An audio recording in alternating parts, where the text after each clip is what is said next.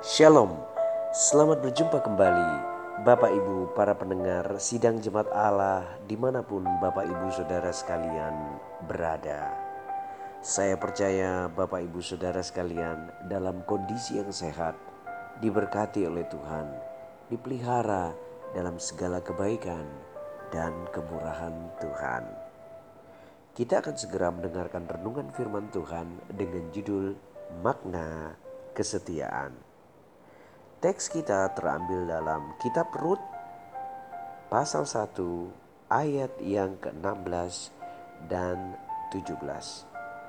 Di situ dikatakan, "Tetapi kata Rut, janganlah desak aku meninggalkan engkau dan pulang dengan tidak mengikuti engkau. Sebab ke mana engkau pergi, ke situ jugalah aku pergi." Di situ jugalah aku bermalam. Bangsamulah bangsaku dan Allah mulah Allahku. Di mana engkau mati, aku pun mati di sana. Dan di sanalah aku dikuburkan. Beginilah kiranya Tuhan menghukum aku, bahkan lebih lagi daripada itu. Jikalau sesuatu apa pun memisahkan aku dari engkau selain daripada maut. Bapak Ibu para pendengar yang dikasih Tuhan, kita baru saja mendengarkan kata-kata seorang bernama Ruth yang dipaksa oleh mertuanya bernama Naomi untuk meninggalkan dirinya karena kedua anak-anaknya telah meninggal. Flashback kembali bahwa waktu itu ada seorang terkenal bernama Eli Melek berhasil sukses dalam kehidupan menikahi Naomi lahirlah Mahlon dan Kilion. Elimelek berarti atau arti namanya adalah um, Bapa para raja atau Allah adalah raja. Ya. Uh, selanjutnya Naomi artinya berbahagia atau yang menyenangkan. Jadi Naomi itu artinya bagus Bapak Ibu ya. Berbahagia atau yang menyenangkan. Sementara Mahlon itu artinya sakit-sakitan dan Kilion itu artinya lemah. Nah, Bapak Ibu Saudara, mereka berempat pindah dari kota Bethlehem. Bethlehem artinya rumah roti. Pindah ke suatu daerah di daerah Moab. Tiba-tiba kelaparan mulai menimpa, kekurangan mulai terjadi, krisis mulai terjadi. Dan pada waktu itu sebelum krisis terjadi kehidupan mereka fine-fine aja. Mahlon menikah dengan Ruth dan Kilion menikah dengan Orpa. Tetapi ketika krisis tiba, Elimelek dipanggil Tuhan. Setelah itu menyusul Mahlon lalu Kilion. Tinggallah Naomi bersama kedua mantunya, Ruth dan Orpa. Ruth artinya belas kasihan atau suka berbagi dan orpa artinya leher. Jadi orpa rupanya tidak tahan mengalami kesulitan bersama dengan mertuanya dan dia minta izin supaya kembali. Tetapi Ruth terus mengikuti Naomi dengan setia. Padahal Naomi sudah memaksanya dia kembali ke rumahnya. Dan Naomi akan kembali ke Bethlehem. Tetapi Ruth tidak mau. Ia tetap setia mengikut Naomi. Nah, dari latar belakang itu, Bapak Ibu Saudara sekalian, kita belajar makna kesetiaan Ruth. Nah, apa saja yang dapat kita pelajari? Di situ dikatakan Janganlah desak aku meninggalkan engkau dan pulang dengan tidak mengikuti engkau. Sebab ke mana engkau pergi, ke situ jugalah aku pergi. Jadi makna kesetiaan yang pertama yang dilakukan Ruth kepada ibu mertuanya Naomi adalah setia di segala tempat. Ke mana pun engkau pergi, di situ pun aku ada. Di mana pun engkau tinggal, di situ aku ada. Nah Bapak Ibu Saudara yang dikasih Tuhan, di tempat apa pun yang kau tinggali, mau di rumah, di kandang, di tempat basah, di tempat kering, situ di tengah tempat yang tidak menghasilkan atau tempat yang menghasilkan, aku ada mendampingi. Nah, Bapak Ibu Saudara sekalian, kesetiaan Ruth ini ternyata tidak melihat tempat.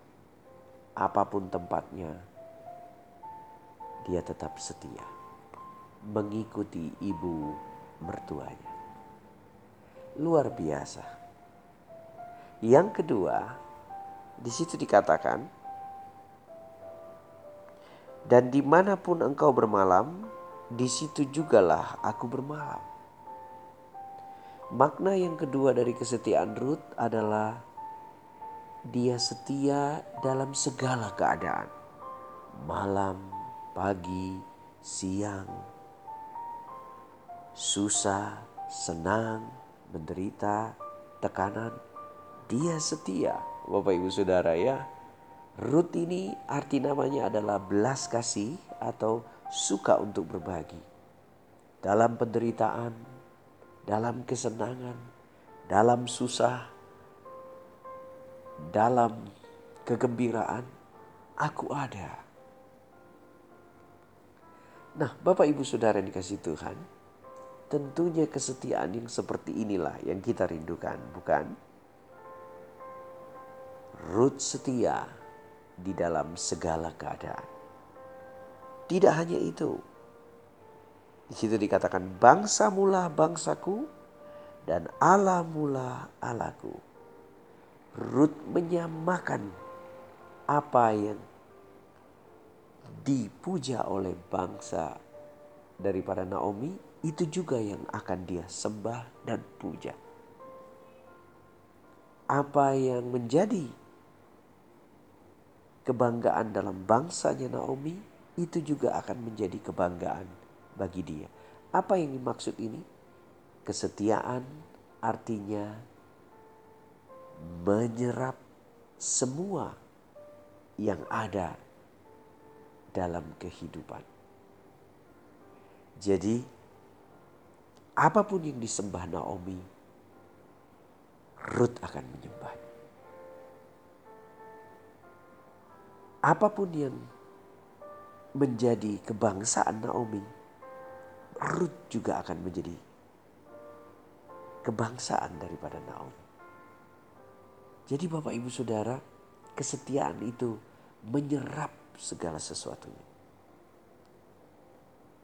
Ada orang setia kalau ada maunya. Saya setia kalau ada sesuatu ya Bapak Ibu Saudara. Ini tidak. Sampai kepada hal-hal yang mendasar dari kehidupan. Ruth memilih untuk setia. Luar biasa Bapak Ibu Saudara ya.